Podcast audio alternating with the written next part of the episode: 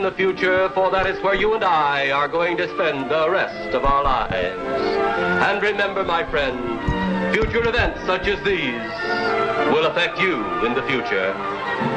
You are interested in the unknown, the mysterious, the unexplainable. That is why you are here. And now, for the first time, we are bringing to you the full story of what happened on that fateful day. We are giving you all the evidence based only on the secret testimony of the miserable souls who survived this terrifying ordeal. The incidents, the places. My friend, we cannot keep this a secret any longer. Let us punish the guilty. Let us reward the innocent. My friend, can your heart stand the shocking facts about Radio Mysterioso.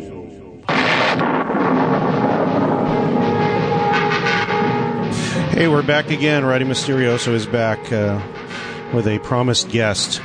Let me uh, fade this out. I'm going to try something new with the phone here and see if I can mic the phone. I mean, uh, I'm sorry, plug the phone in and um, still talk because I did this in a car the other day. It's like, oh wait, I can do this on the show. It's just a sec. Let me see if this works. Hey, I can hear you, Greg. Okay, I just have to turn the the uh, volume up on my uh, phone. How's that? Sounds good. I, Okay. I, I hear you good. Okay, good. Wow, it's working. Ta-da! Amazing. As promised today, Brent Raynes is our guest. I um I don't I do not do normal in- introductions, and I couldn't find an introduction for you except I found the one on the Coast to Coast site. Should I read that one? well, it's it's a few years old, but it's probably still applicable. You, well, you you stop me in the middle and yell wrong when when you hear something that's not right. This is straight off the Coast to Coast site, and since this is a non-profit show, I can use it um, uh, under Creative Commons, right? Yeah, of course. Brent Raynes has been investigating and, and researching UFOs since 1967. He's the author of Visitors from Hidden Realms and the editor of Alternate Perceptions magazine, which is where I'd first heard of him. Uh, Brent has traveled extensively across the U.S. and into Canada, interviewing numerous numerous witnesses and researchers. He's taken a comprehensive global and historical perspective on the ufological landscape. He's also participated in Native American rituals and ceremonies, gaining valuable insights and information from his interactions with these wisdom keepers. He's able to make revealing comparisons between the interrelated experiences and disciplines of parapsychology, shamanism, Jungian arch- archetypes, and ufology. Did you write that, or did somebody at the show write that for you? Um, I put it together. Yeah, because you because if anybody knows about being on um, uh, coast to coast, basically what they do is say write an intro and write all the questions. Um, I don't know if they do that with everybody, but Well, they deviated they deviated a lot from the questions, but they used my intro. yeah, yeah. I, I I got lucky to be on with Art Bell, and he read the intro I wrote verbatim. I couldn't believe it. I thought he'd kind of, you know, jump off script a little bit, but no, he went straight through it, and then he, um, we went into the show. Anyway, uh, I first heard about um, uh, Brent Raynes through uh, the Ultimate Per- Alternate Perceptions magazine, which is still published. When did you start publishing that? Like in the early '90s or something? I think. well, actually, we started in in 1985, and uh, at that time it was just like a four page newsletter. Oh wow, that long ago. So it was like it predates the zine revolution, so called. Yeah, it goes back a ways. It was uh, Dr. Greg Little and I actually got on board together uh, about '93 and Right. began to put together. Uh, he'd had some experience in publishing, and he uh, gave it more of a professional journal type look.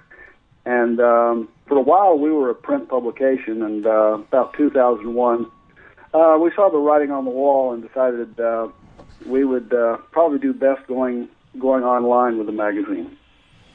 Well, I think you saw it earlier than a lot of people. I mean, it's. Uh, mo- I think almost everything's online now, at least uh, in any kind of zine, because it, print is just it's just such a pain in the butt. So- Right. I mean, it, it you know, it uh, it dried up. I mean, we we started out pretty good, and we had uh, you know people who were distributing the magazine to different stores, but uh, it um, you know the sales were going down. So many people can get on the internet now, and and get this information for free. And you know, it uh, it's kind of hard to sell something when uh, other you know people don't want to to buy it. So Right, right.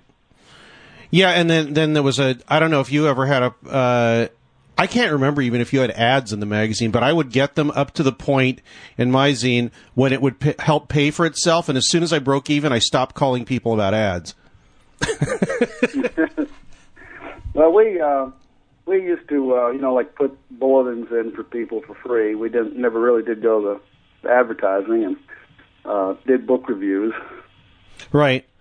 Well, it, it, when you first started out, I mean, why, why did you start the magazine? Just as a kind of a clearinghouse of info, or for your own reason, you know, for your own information, or what? All those things.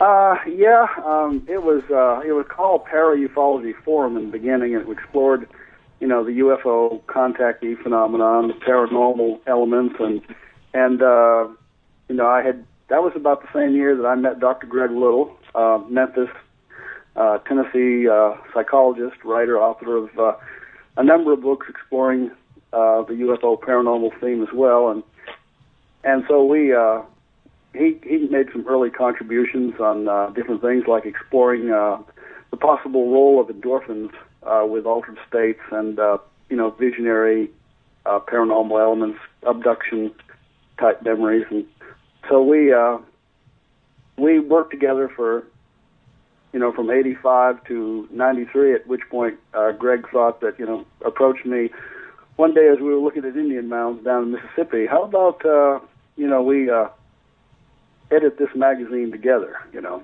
because I was having some actually some troubles. You know. Uh, keeping it together, and I was even thinking about just shutting it down.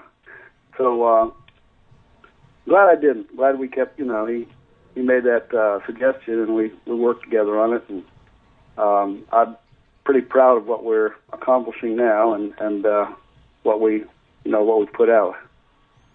Yeah, I'm I'm glad it's still around because it's still. I think it's still basically has the same outlook, and it did. It just comes from the. Uh, um, the school of you know mixing ufology with some other disciplines and other uh, phenomena, I guess, and seeing what's what the connections are because there's a lot of them. And uh, when I first saw alternate perceptions, I realized that you guys were and and read uh, People of the Web and what was the other Greg Little book? I'm sorry, Uh, Grand Illusions. Grand and, Illusions. uh, that's right. And his first one back around '83 or '84 was the Archetype Experience. Right. Yeah, that's one I was. N- I've never been able to get a hold of that book. It's probably a lot easier now uh, than when I first heard of it, when there was no internet to look for it. so Right. Uh, I'm not sure. There may be a PDF on that somewhere. yeah, and I'm sure. I'm sure somebody's got it. I actually found a copy of. Uh, I lost, or somebody stole, or I don't know what happened to my copy of. Um, uh, now I can't remember the name of the book. Um, uh, Jim Brandon's book. Oh, uh, Yeah, see yeah, now. that, that goes a ways back? Uh, uh, I couldn't tell you offhand Yeah, I can't now, remember. but I know the one yeah. that you're Yeah, about. Yeah, Weird America, Rebirth of Pan. Yeah. That's it. Yeah, I've recently found another copy of that. I had to buy it from Germany. So that's how hard that book is to find. I'm sure uh, Archetype Experience is even more going to be even more difficult. But I want to find it. I mean, it, it's uh, there's things in there that people are still ignoring in in, in mainstream ufology. I guess. Um, I guess what, that's what makes the ufology mainstream. What what is going on with ufology now? People ask me, I say I don't know. Nothing's going on. Um, people are just fighting, and the loudest people seem to be the people that aren't doing anything important. Well, that's the way it is in any discipline. Yeah, it's. Uh, I guess you just have to kind of find your ground where you know uh, do your thing, and uh, the heck with you know all the. You know, it's kind of like being. I was just commenting to someone today that it's kind of kind of like you know doing this research that we do um, when we have to look at all these other elements that may be part of it. You know, just to look at them uh, kind of threatens some people's belief systems and. Uh, uh, you sometimes feel like a politician. You know, like uh, you've got to work with other people. There's not a real big audience out there, and because you want to re- maintain some readership, but uh, uh, some people are so threatened by uh, if you say the wrong thing that they're gonna just go berserk on you sometimes. Yeah, well, they do. I mean, I, I don't know how many letters and emails you've gotten that are composed of probably 90% capitalized letters, but.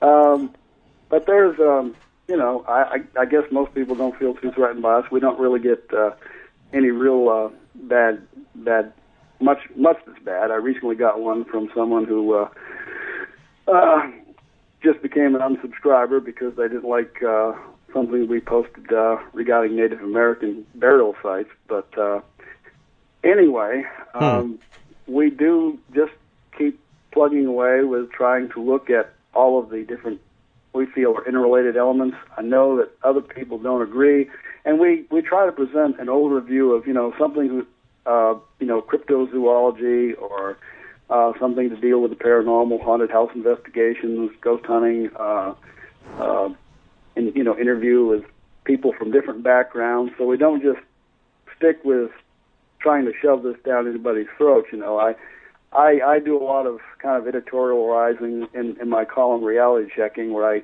explore a lot of the UFO paranormal things that I I see. But you know, um, anyone wants to get into the other areas, uh, you know, they don't have to stick with what I write. Uh, my my thoughts. They can um, read some of the other material that deals with Native American uh, sites, spirituality. Um, um, we recently had. Uh, an article I think that a lot of people uh, might find challenging and thought provoking uh, Cosmic Cars and Other Road Oddities by Albert Rosales.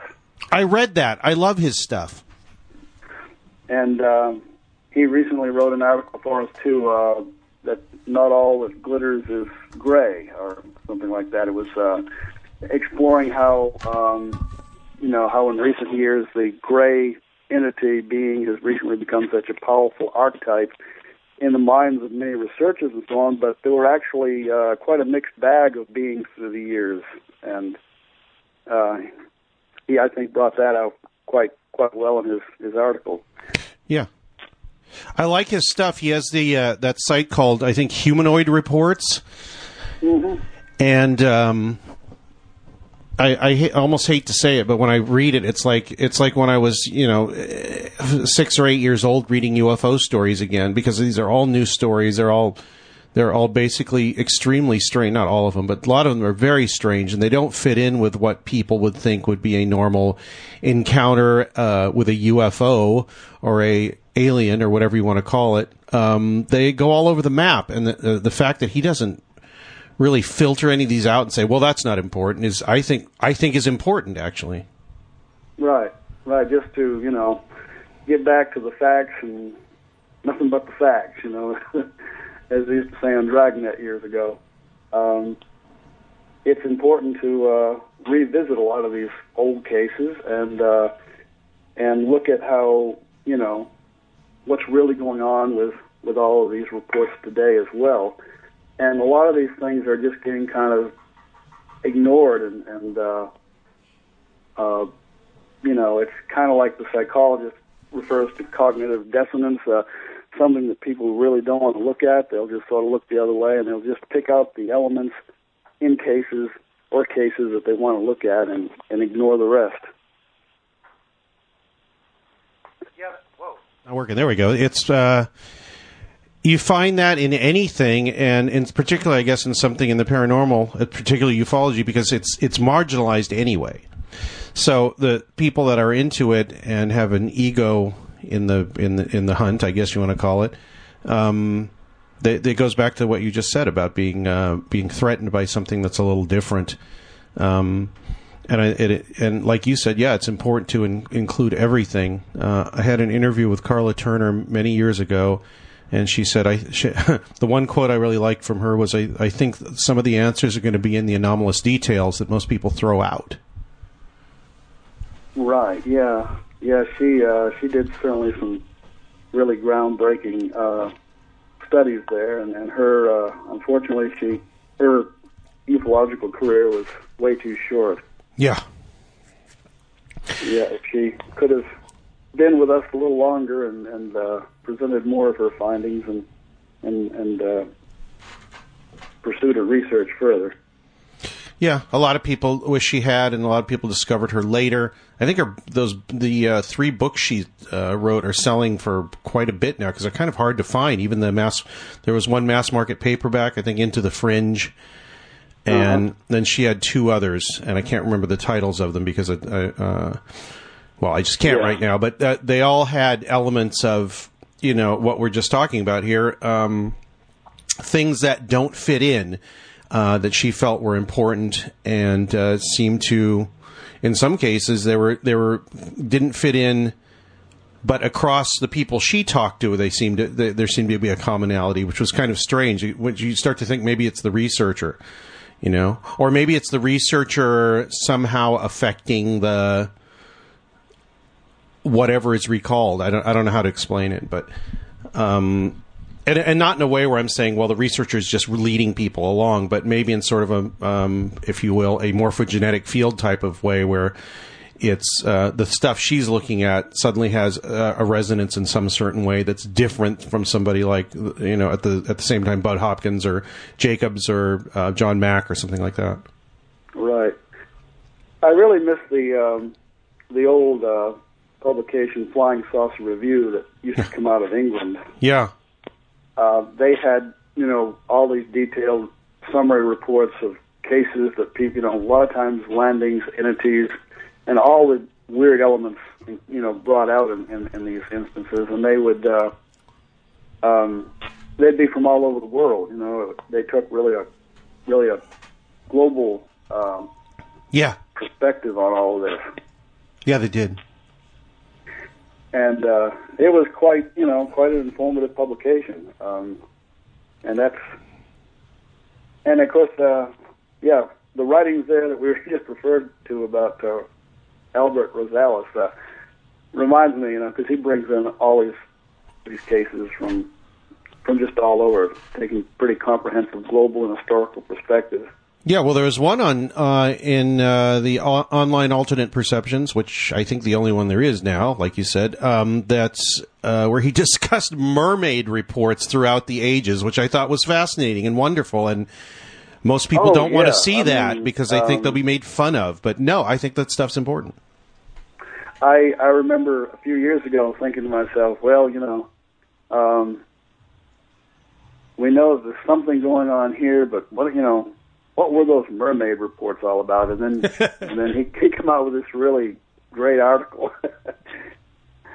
um, it does make you wonder. I mean, you know, there's uh, there's a whole all these traditions from all over the world of these beings that are you know, kind of kind of remind you of what the UFO beings uh, uh, do, like um, Gordon Creighton and Ann Druffel Yeah, and uh, Rosemary Ellen Guiley have uh, have all referred to the jinn, you know, and, and, and how the similarities of uh, the Muslim belief in jinns, the beings from the third order of creation, how they were actually these generally seen as like uh, I guess three to four foot tall beings who could shapeshift and walk through solid walls and abduct people, have sexual relations, and a lot of things that's similar to our modern abducting grays, you know.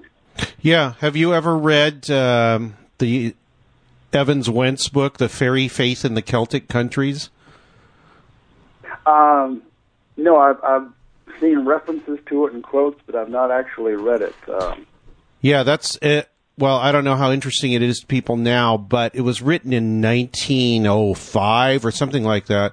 What the author did was he walked around um, Britain, Wales, Scotland, Ireland, and uh, well, not so much Britain because it's not a, uh, so much of it. Well, I guess it is, but Britain, Britain, Wales, Wales, Scotland, Ireland, and um, uh, what's that called? The area of France that's uh, uh, uh, uh, I can't remember that area. I can't think of anything anymore, Brent. I'm getting old.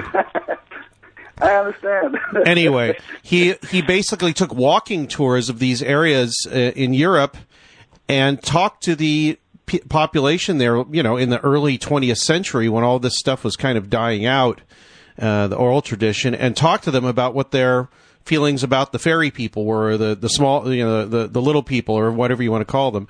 And he gathered up all these stories. You read that book, and you're like, this is all this stuff pops up in the abduction literature.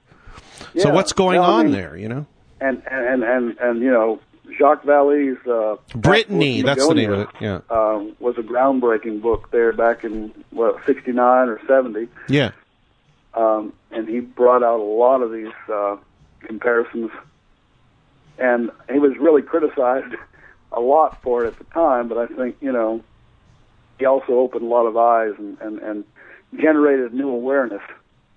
Um, I'm kind of surprised in a way when I, you know, I was part of this whole evolution back in the 70s, 69, I mean, the late 60s into, you know, the mid 70s. And I felt like we were sort of moving away from just getting stuck in the whole nuts and bolts extraterrestrial theory thing. And, and it seems like um, all of a sudden, you know, bam, we just regressed instead of progressed in a lot of ways, mainstream ufology.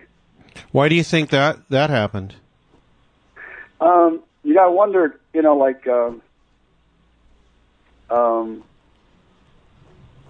well, when when the wave of, you know, like, um, of course, we had Bud Hopkins with his Intruders, and he started the Intruders Foundation, and and we had Whitley Strieber with Communion, and then the Communion Foundation. All these support groups came up, and Yeah. all the people who came forward because of the books had, you know, they came forward. A lot of them with the abducting gray archetype scenario, and I think it just sort of um, became the predominant thing, and, and supported, you know, seemed to support the uh, the scenario that a lot of people were looking for, and we lost we lost Hynek around about that time. He was kind of like the uh, kind of a balance wheel, I think, for you know. Yeah.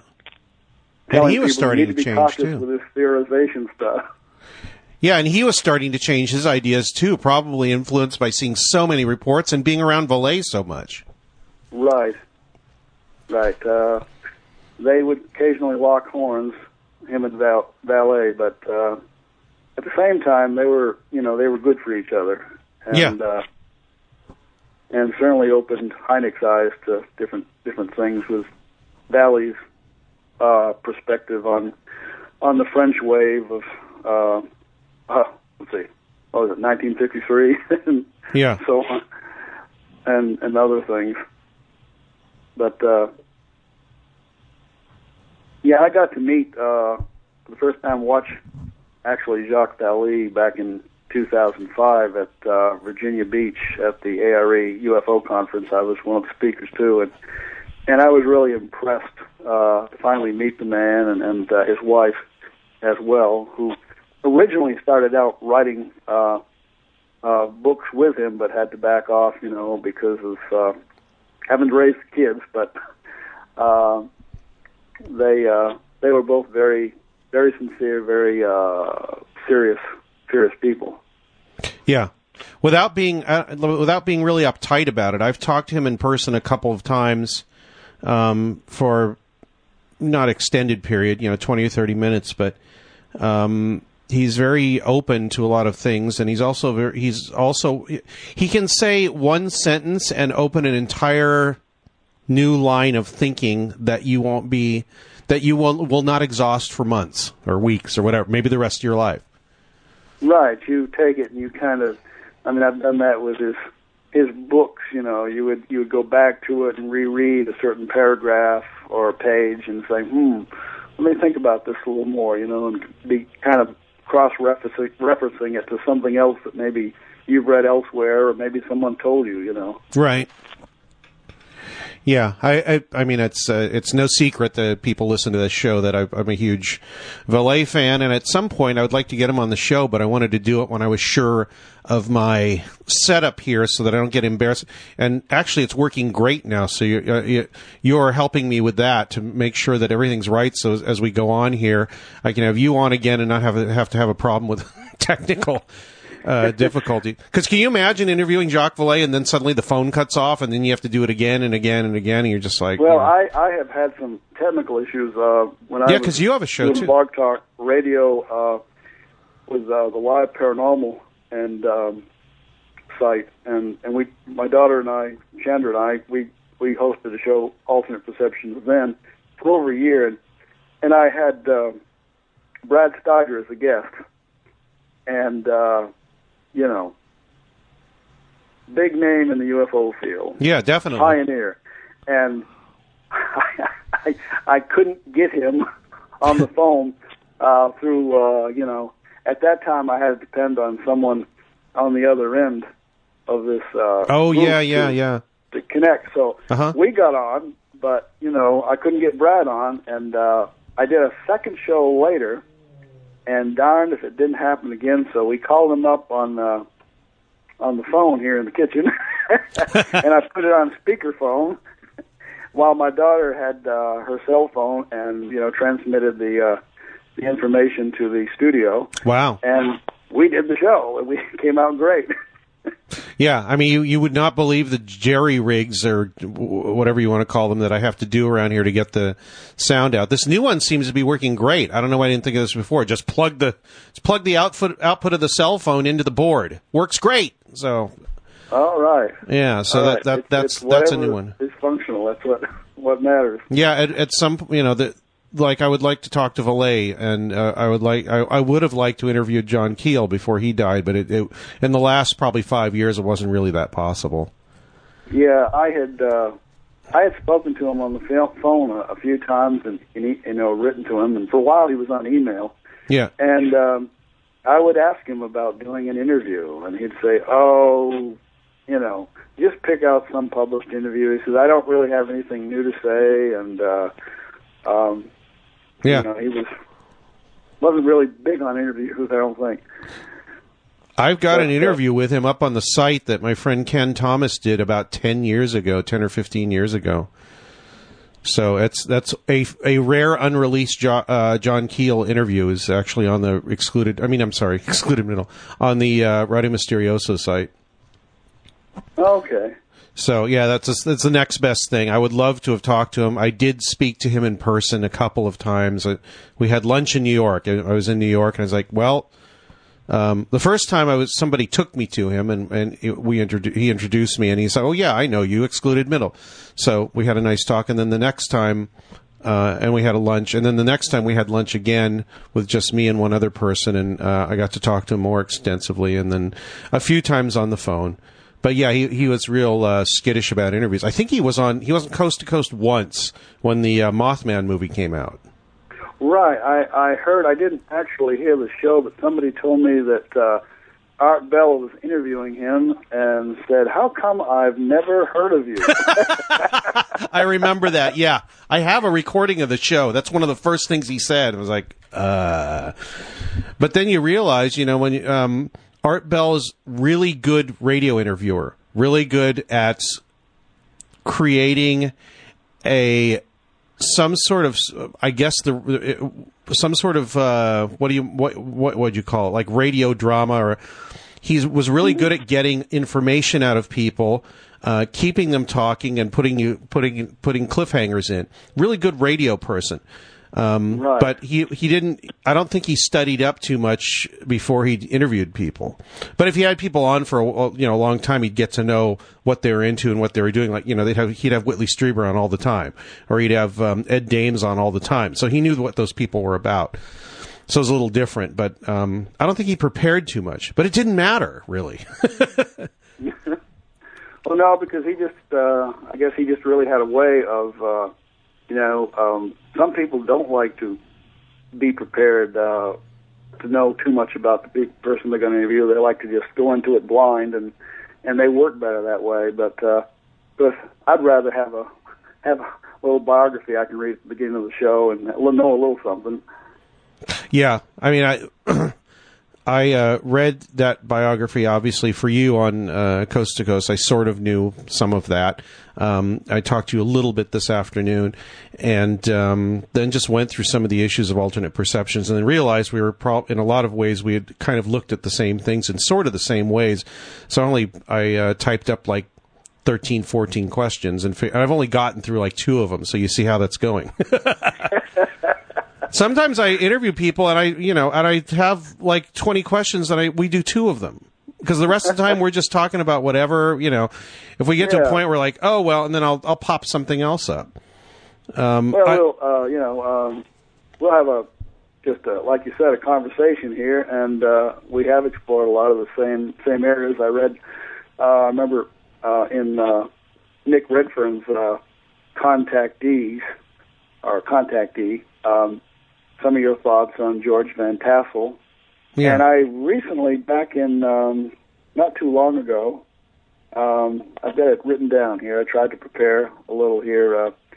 Uh, um, Chad Meek, who is a uh, nephew of George Van Tassel, I did an interview with him actually on the Blog Talk Radio. Wow. And uh, for uh, Alternate Perceptions, we did a print interview too uh-huh.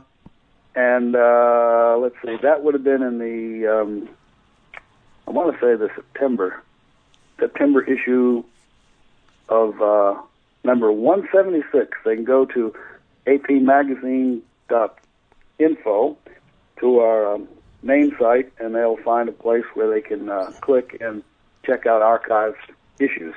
And there's an interview with uh, Chad Meek, who is the nephew of George Van Tassel hmm and he's trying to put together a movie um, No. that will be on, you know, about Giant Rock. I think it's called Giant Rock, or that's the tentative working title they're using now. Yeah, I I don't know why I think I've heard of this, but I think I have. That's funny. You read my mind because the next question I was looking at was the uh, contactee question. yeah, what what I you know I think I know why possibly, but why are you interested in the contactee experiences and and stories? Uh, do you think this contributes to the study of UFOs? Uh, most people would say no. It's just a bunch of kooks, but I, I beg to differ, and I think you do too.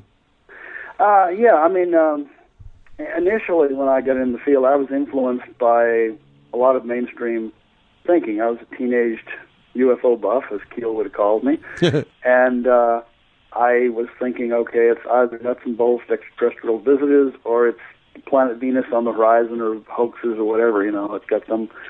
But as I studied it a little further, and I was I was really influenced by John Keel and and Jacques Vallée and, and you know Brad Steiger uh, because they presented alternative areas. And as I began to interview people myself and correspond with people, I found that those areas did exist. They weren't made up by the authors, as some you know ufologists at the time tried to dismiss it. You know, and uh, and the contactee thing. Um, you know, you have a lot of the same elements in there. Um, I I early on for several decades I uh, corresponded extensively and met a couple times with uh, a psychiatrist named Dr. Berthold Schwarz, Oh yeah. who had you know worked with John Keel some, and uh, they had uh, Dr. Schwarz. Um, he he looked at all this stuff like we did, and he also became involved uh, in uh, studying Howard Menger. Ah. And I was in New Jersey and met with Dr. Schwarz, and I was working on another case involving Bigfoot. There was a window area not far from where he lived where people were seeing Bigfoot and also UFOs and having poltergeist type outbreaks. And uh, and um, anyway, one of the people who was my contacts there also knew all about Howard Menger and even brought a fellow over to one evening who had had a number of experiences, uh, who Dr. Schwarz had also interviewed, it turned out, uh, while in, you know, while uh, associating with Howard Menger and going to his meetings, and he had seen uh, all kinds of UFO type phenomena that just, you know, convinced him it was real, and um, they, you know, uh, Dr. Schwarz had done a pretty extensive study, and then there were other people uh, like Frances Swan from Eliot, Maine. I interviewed her and her family. Uh, she was an early 1950s contact who claimed uh, she would go into automatic writing and contact uh, a being named Alpha. Oh, yeah. And there was a lot of controversy over her story, uh, mainly be- on account of uh, an officer, a naval officer who had been to her house, later claimed that he could also do the automatic writing and uh, was in Washington, D.C. one day and said they were outside, and some people supposedly went to the window and saw it. Turned out later some of the people said they didn't see it, and so there was you know who saw it, who didn't, you know, and was there anything there at all? Yeah.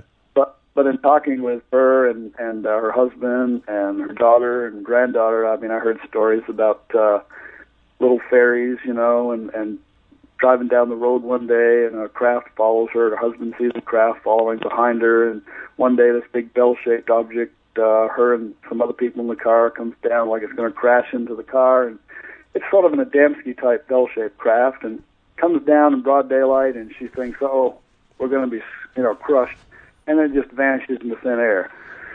You know, and I, I just found all that quite quite intriguing. You know, I thought, well, how can we really dismiss all these stories, you know, just uh and then talking with uh you know, Chad Meek about his uh you know, his uncle, you know, a lot of the same things it seems. Uh there were a lot of paranormal elements had experiences himself. Uh he says that, you know, it uh there were things that were really going on back at the time and and it wasn't just him, there were other people who were experiencing things as well.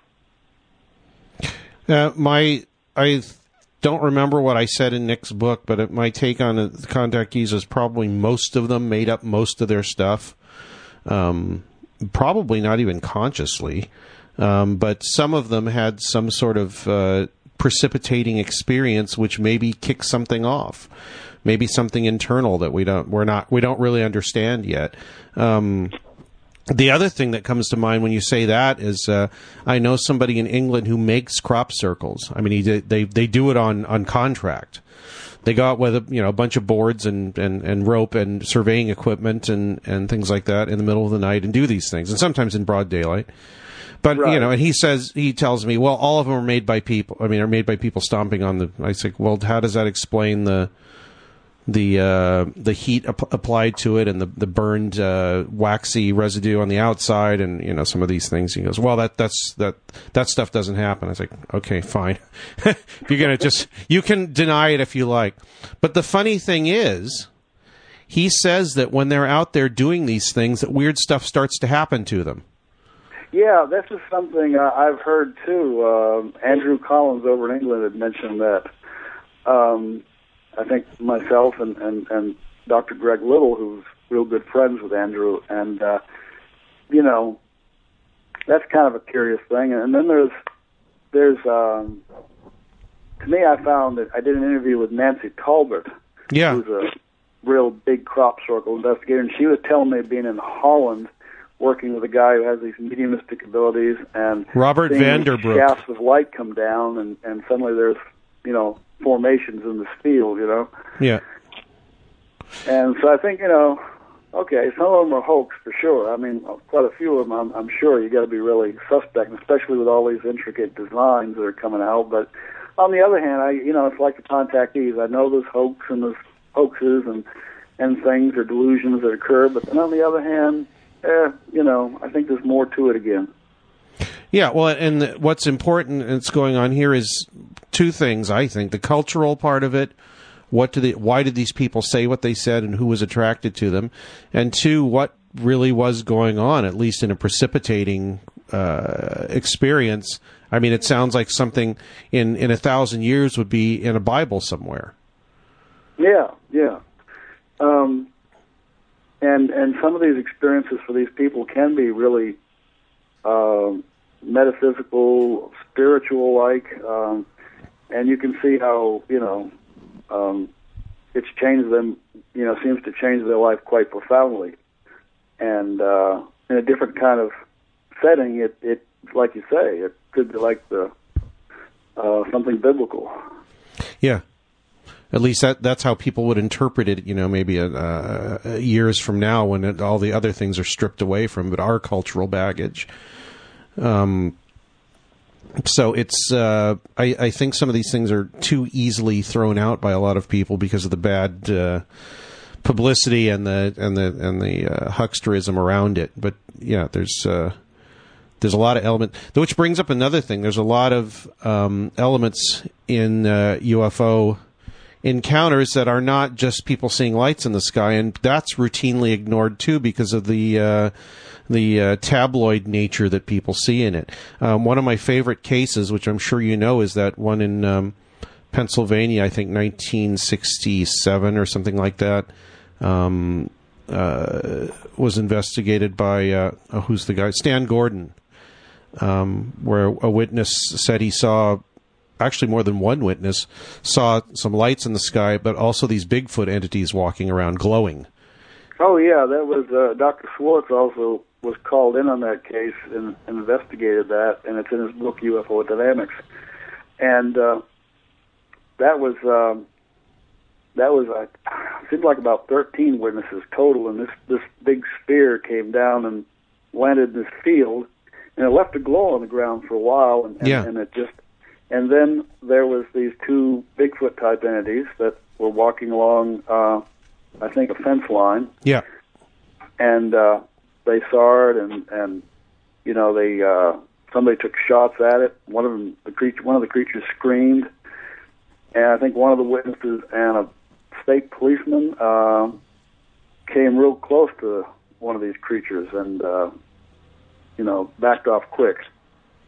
Yeah, and then uh, one of the witnesses apparently had a had some kind of weird psychic break during the when when Gordon and somebody else came to find out what was going. They they got there like within what was it an hour or two of whatever had happened, and the yeah, guy the and, guy uh, had started yeah, having he claimed to have visions. Seen and- a, uh, I think a Grim Reaper type figure. Yeah. had like a vision, and uh, one of the investigators, I think at that point, uh, suddenly started getting very faint and felt that there was some kind of overpowering odor or something.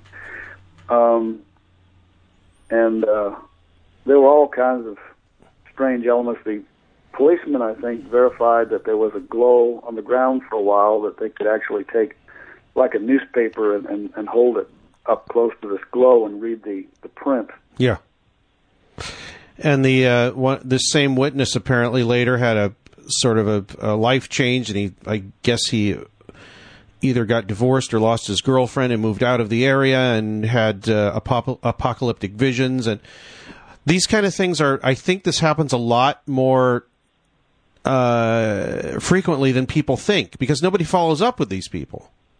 Right. Um, I I visited uh, Gordon, um, Stan Gordon myself back in 1975. I was traveling around and uh, the country, really looking into these stories, and uh, that was one that fascinated me. And, and he had a lot of other stories similar, and I spent you know two or three hours, I guess, at his home just talking about all these cases. He had hundreds of Bigfoot cases, and a lot of them he had, you know, the UFO elements as well. Um, he was quite quite convinced that there was a, a connection, and we also talked about the paranormal. Um, and he still gets, you know, a lot of these reports, uh, even you know, years later. Uh, Yeah. In fact, we just posted one of them in, um, I guess, uh, maybe it was the last last issue, March issue of our our magazine, uh, of of the February issue that he uh, a summary of reports from last year involving you know Bigfoot and, and UFOs and things. Yeah, and the uh, Bigfoot people hate the UFO people, and the UFO people hate the Bigfoot people, and they all of them, all the peop all of them hate the ghost people, and et cetera, et cetera. Um, right, and, you know, Which is uh, unfortunate. Well, yeah, it's unfortunate. Uh, there seems to be, you know, I was called in on a case over in East Tennessee last year by a group that uh, is a paranormal group, but they've expanded. A number of them are expanding their horizons to include cryptozoology and UFOs, and they called me in as a consultant, which what I thought was pretty neat. And so I went over there and, and looked in on a case that had, you know, ghost and UFO sightings all wrapped up in one. So. Um, Okay, can you? are, you know, can you some of them describe it? Be taking a more of an active interest in, in these areas. I now, ha- I've come across some people who are abductees who are paranormal, you know, ghost hunters. Um, Yeah, a lot of your people who are experiencers, uh, um, I did a little profile survey on this some years back uh, with just people who said they were abductees or had close encounters, and, and found that a lot of them also have a lot of these, uh, you know, telepathic poltergeist a lot of a lot of things that happen to him paranormally that uh, don't come out with just an average cross section of people. It's a little little more extended. Uh huh. Is there any way you can describe what the the case you were just talking about that you were called in on? Um, it was a family um, out in a rural area uh, that reported uh, seeing uh, mainly this young man. He's in his early twenties, uh, claiming that he was seeing strange lights flying around. Uh, they had all all the family, uh, his his mom and uh, dad, and I understand his brother, who I didn't meet, but had seen ghost figures and uh, heard footsteps. Nobody there. You know, voices calling their names. Um, all you know at the same place that they have lived at for a number of years. And you know there was uh, nothing really conclusive. Uh, we did some EVP work, and we did get some things that you know we kind of scratched our head over, but uh, we didn't actually witness anything ourselves, like you know seeing a UFO or or a ghost. But uh, it was interesting. So, is there any any conclusion you take away from it besides there's a lot of overlap that people routinely ignore? Um, yeah, there's uh, that's the frustrating thing. I mean, once you've identified, okay, all these things are potentially uh, interconnected. Yeah. Uh, it's then what do you do with this? You know, where do you go from here? you know. Um, now, for about three and a half years now, I've been uh, working with some some people quite closely who um, are two of them were abductees, and I got involved with them and strictly, you know, look, looking into uh, par- doing paranormal investigations. I knew one of them for a number of years, going back uh, when I first interviewed him for the magazine about his uh, alien abduction memories. But he's also often described seeing ghosts and such, and he's developed an interest in ghost hunting, and so he invited me to meet uh, another gentleman, Brett Oldham, who uh, has a uh, Halo Paranormal group up in Murfreesboro, Tennessee, who's also an abductee, and who just recently came forward, uh, you know, out of the closet to share that with the world. So I now have permission to use his name. But um, I had tried, you know, in different investigations to uh, do EVP work going back to the 70s, and I never had any success.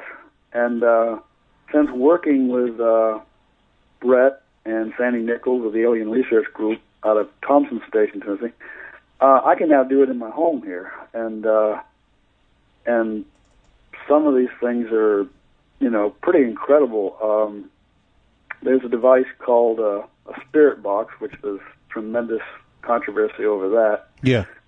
because you're you're using a uh, modified uh, digital radio where it's on continuous scan.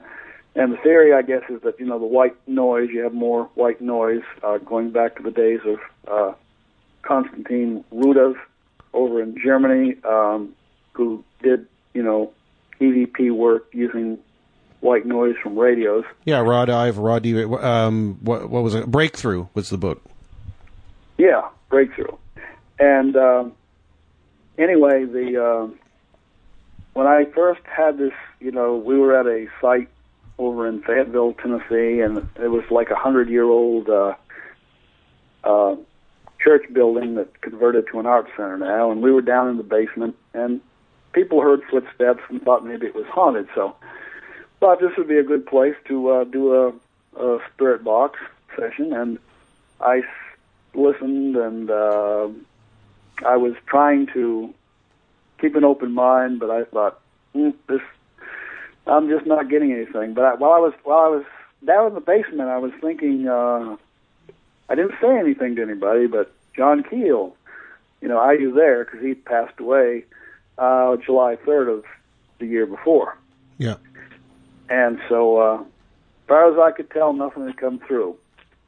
But um, months later, after I had the experience of hearing John Keel come through the radio and Yeah. recording it more than you know, several times, and and uh, one of these times was, you know, it had happened already, and so on July 3rd, which had been a year anniversary, decided, okay, uh, we're having a, a get together.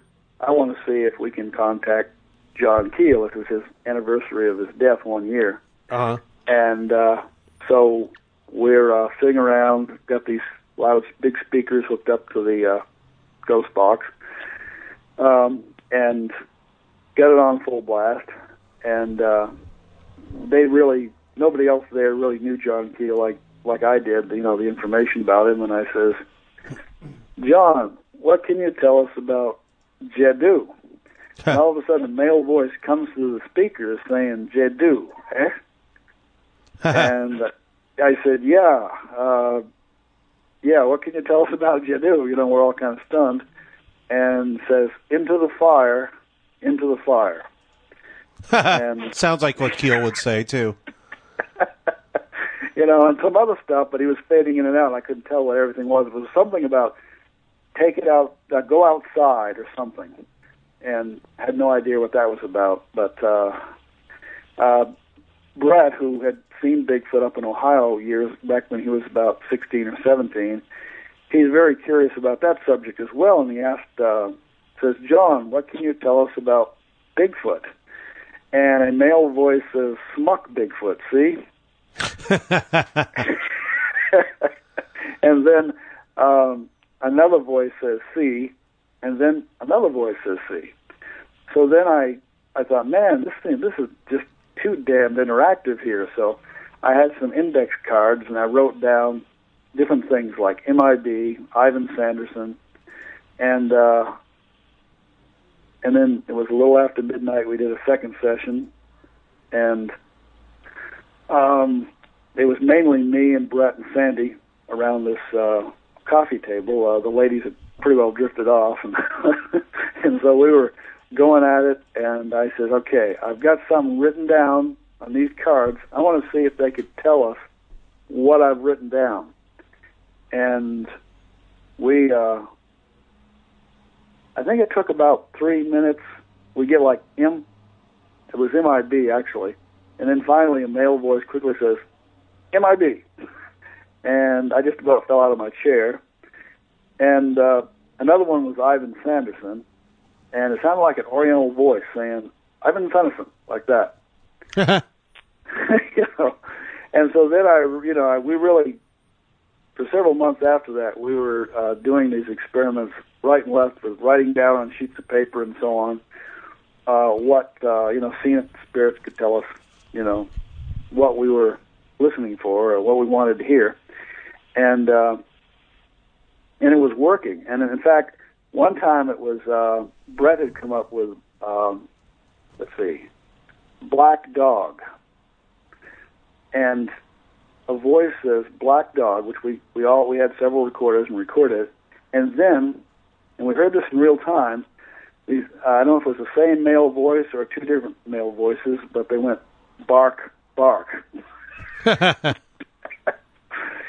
and uh, we were trying one time to get John Keel to speak to us, and it took actually reviewing the audio. I mean, we, he wouldn't.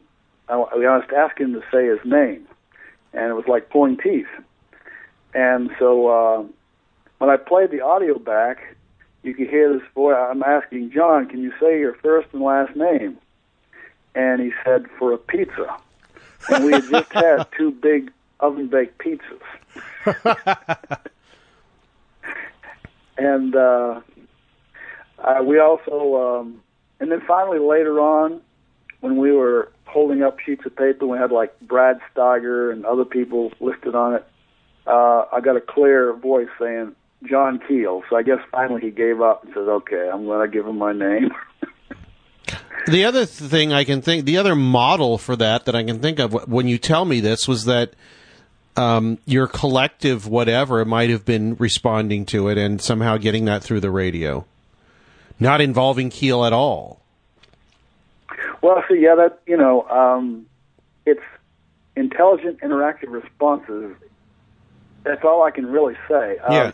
There's, to my mind, there's an intelligence that's there, but um, a lot of times it's it's playing a kind of a trickster role too. Uh, sometimes it's straightforward. Sometimes it's sort of tongue in cheek. Like after Dr. Schwarz had passed away, um, uh, which was actually I think a couple months after we had begun this with John, you know, John Keel Communications. Uh, Dr. Schwarz passed away, and I tried to reach out to him, and I was asking him what book did he write that I had a chapter in, and his book was UFO Dynamics. Yeah. And it was every time we got to where he was going to say UFO dynamics, we got UFO blah blah blah, you know. Yeah. and I couldn't couldn't make out dynamics. So finally, got him asked him again during another session, and I got UFO D. And I went through our correspondence, and I found two letters where he abbreviated UFO dynamics is UFO D. So I took that as an answer. And um, there were. Um, they were just.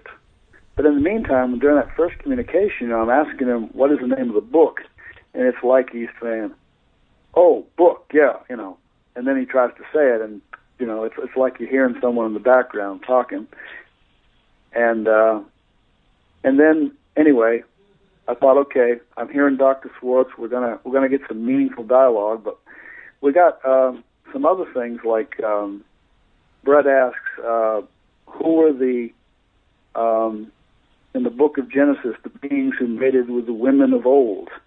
And a male voice says, Schwarz. and uh, we've gotten some other things like that. And, and I have my grandson. Um, he's five now.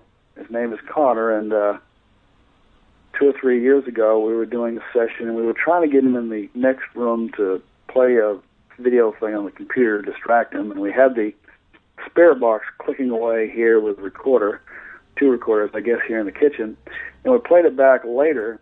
You could hear a uh, voice say, uh, Schwarz, can't you please be as sweet as Connor? And this other voice says, Nope, sweeter. and uh, Have you I ever don't know.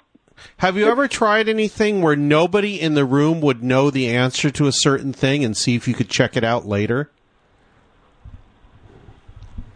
Um, well, what I did do one time, um, there was a uh, a lady from Australia, an abductee, and uh, I've been contacted by her a book publicist in California, and they were wanting me to, to interview her. So I agreed, and I said, "Would you be up for an experiment?" So I said, "Go ahead, and at a certain time, try to send a certain word or words to me, and I'm going to have this spirit box uh, open for about two minutes. And uh, if our time isn't precise, I don't think it really matters. But I'm going to send you the audio before you tell me what the words are, and and then I want you to email me, you know, tell me what it is and show me any correspondence you had prior to where you were hashing this over. And the the word was actually fingers crossed. And because she and another abductee in Australia had an experience where uh, they were trying to do some kind of healing thing, and this being spoke uh, out of thin air and said, "Keep your fingers crossed." Uh huh. All right, no, keep your fingers together. I am sorry. It was keep your fingers together. Oh, okay. And and I got uh, in playing this audio, uh, it was fingers together, a male voice, and they were they were impressed by that. I thought, well, okay. But again, you know, I, I did it with someone else who was uh, an abductee in Alabama, and it, it backfired. Uh, they they come up with five things they wanted to send, and uh, none of it came out. But uh, I did this with Brett and uh, Gina, his wife, uh, for a while. We would do we would do back and forth things ourselves to test this. I would not know what they're sending me; they would not know what I was sending them. And one of the things was pink hippopotamus, which hippopotamus came out on on their uh, recording, and uh, and there was some some things that I got of theirs that they were sending that uh, seemed to sound pretty much like it. So you know, um, we've done that, um, and to us that was pretty impressive at the time. Have you when when using that spirit box? So have you ever tried to do an experiment where you um, would ask a question that nobody in the room might know, so that you wouldn't that you wouldn't have a um, some sort of subconscious cueing or something going on, whereby, like I mentioned before, that, the interaction was not with an external um, agency, but with somebody within you know, somebody in the group. Um, yeah, um, we have tried to get. Uh, I tried to get it one time, like, tell me what the uh, headlines in the newspaper tomorrow are going to be. But that um, I did that a couple times, but I never got anything that uh, panned out. I, Oh, I scoured the headlines, and there was nothing there.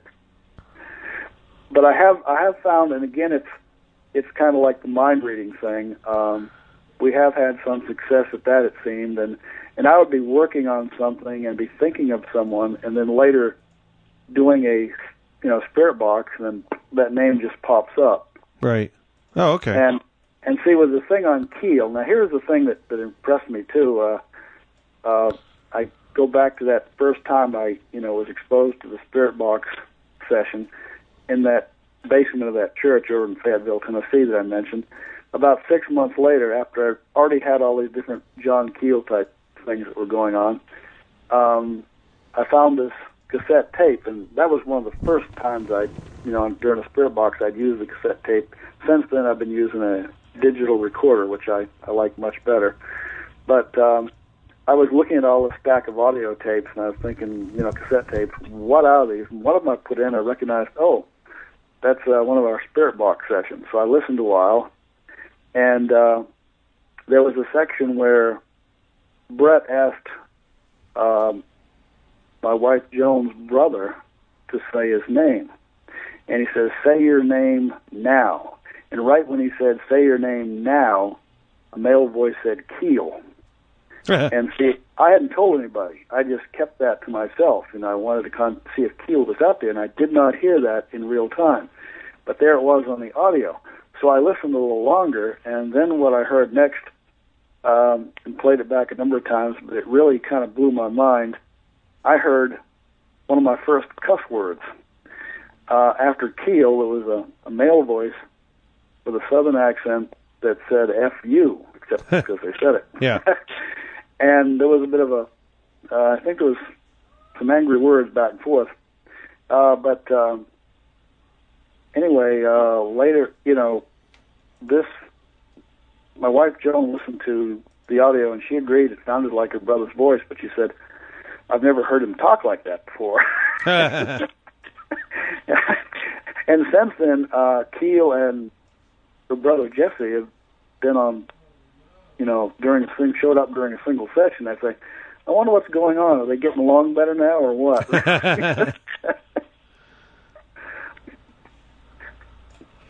I was, um, I don't know. Some of it's pretty mind-boggling, but it's it's it's frustrating too because you know uh, you just get these very brief things, and although it connects with what you're looking for, um, you know it's uh, it's very difficult to tell. Um, you know if it's if it's really the person you're trying to reach or not. I know that I, you know, we had lost a friend, um, and I was just using the recorder and here at the house, and no one was around except my wife on the other end of the house was doing a, a painting in her studio, and uh, so it was very quiet, and I was talking to this recorder here at my desk here in my little home office off Yeah. the other end of the house. And I, uh, we had just said goodbye to our friend who passed away, you know, very recently. Mhm. And I, um, I got what sounded like her voice, very faint female voice, uh, saying this, you know, the secret is deep. And of course, she knew I was, I was interested in the whole life after death question and many other things as well. Um, of course, I, I already knew the secret was deep. I don't know where else to go with that but uh, I've you know we've had a number of things like that just using the recorder where uh, people who you know loved ones that we knew in this life passed on. It seemed like we were getting messages, but uh, uh, it's nothing you could say was you know a great revelation. Uh, kind of comforting though. Uh, you know, at, at times it felt comforting, but uh, then other times uh, you get this trickster element, and they're cussing you out, and you don't know what to think. Well, that's uh, yeah. There's there's a lot of these uh, whatever you want to call them spirit communication devices seem to have a history of tricksterism involved with them, like uh, anything from something playful and silly and stupid to something that actually possibly might have hurt people. Um, I mean, the the typical thing is the the Ouija board and how the I used it one time for a few weeks with some friends, and it started giving us all this information about so and so that lived here in these years or just passed away, and they give us an address or a phone number, we call it, and it, the, strangely enough, the numbers they gave us did not exist. I mean, it, I don't know how they picked numbers that didn't work. Um, uh, the funny thing was, we went to a part. We stopped doing it after a while because it just became frustrating. Um, yeah. But we we went to a um, a party and we were uh, talking to somebody uh, about it, and they said, "Oh yeah, well I was using the the, the uh, Ouija board too," and so we talked about it a little bit, and then we found out we were talking to the same. Uh, I said, "What was the uh, what what was the name you got?" And he said, "Oh, he said, what was the name you got?"